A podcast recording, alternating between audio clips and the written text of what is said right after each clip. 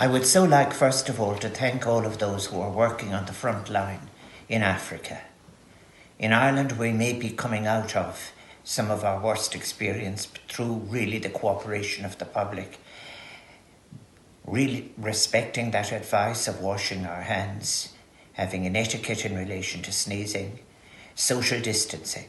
But I know very well that such an advice is going to be so difficult in Africa, where you have overcrowding and the periphery of cities, where clean water isn't available, and where, as well as the, the idea of social isolating, is just simply impossible. And also, of course, the idea that one should stay inside.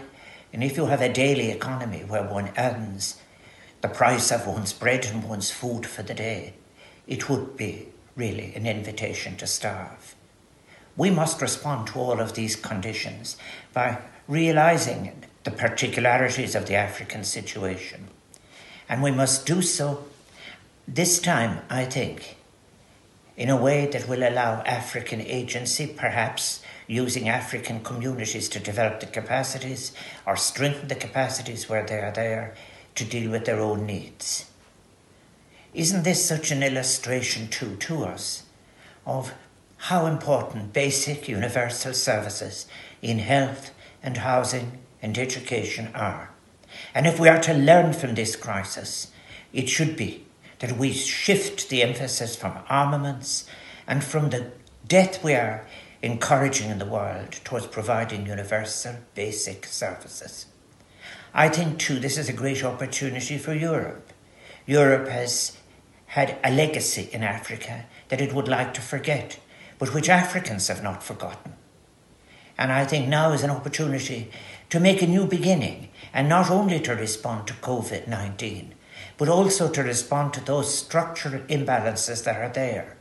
Unfair trade, and then there is, of course, the burden of debt. How can we say that it is right in responding to COVID 19 when some African countries are spending more than 12 times on servicing their debt, as is the case in Angola, than in providing public health. I could go on from one country to another, but unfair trade. Debt cancellation is what we need. It is so totally insufficient to speak of six months' relief in relation to debt payments. I'm glad that Ireland's unique relationship with the African continent is one of peacekeeping, is one of involvement in education, and we do not have an imperial legacy. And I'm so pleased also that Ireland was the first country to respond to the Secretary General Guterres' response for a special effort in relation to COVID 19. And we're doing this in a number of different ways. I think Ireland has brought forward this funding to its humanitarian agencies, the NGOs. It has, in addition to that, when you put it all together and through what we're doing through the Department of Agriculture as well as Foreign Affairs, brought about 46 million into being to help in different ways. But what's important now is that there be flexibility on the ground. There is need for cash on the ground to purchase water in some countries to purchase fuel for the vehicles in Uganda that will bring people to hospital. It is necessary for that cash to go into flow through the NGOs and to be able to combine, if you like, with the state agencies. We need to be a flexible cooperation on the ground in the interest of the Africans who are our fellow citizens. I do want to say as well that Africa is not a problem or wherever its people. It is the continent of the young. And I think that when we look into the future, it is to Africa we look for new forms of economy and a better relationship between economy and society and ecology and culture. It is in Africa, we can achieve equality.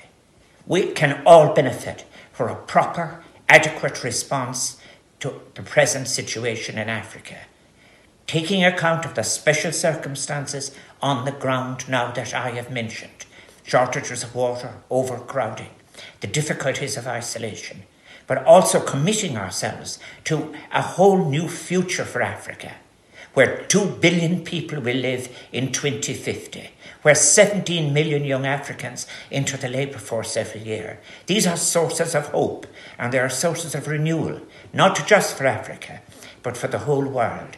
I so wish everyone who is working and, and everyone who will be discussing these issues, I offer them solidarity, but also, as President of Ireland, every support.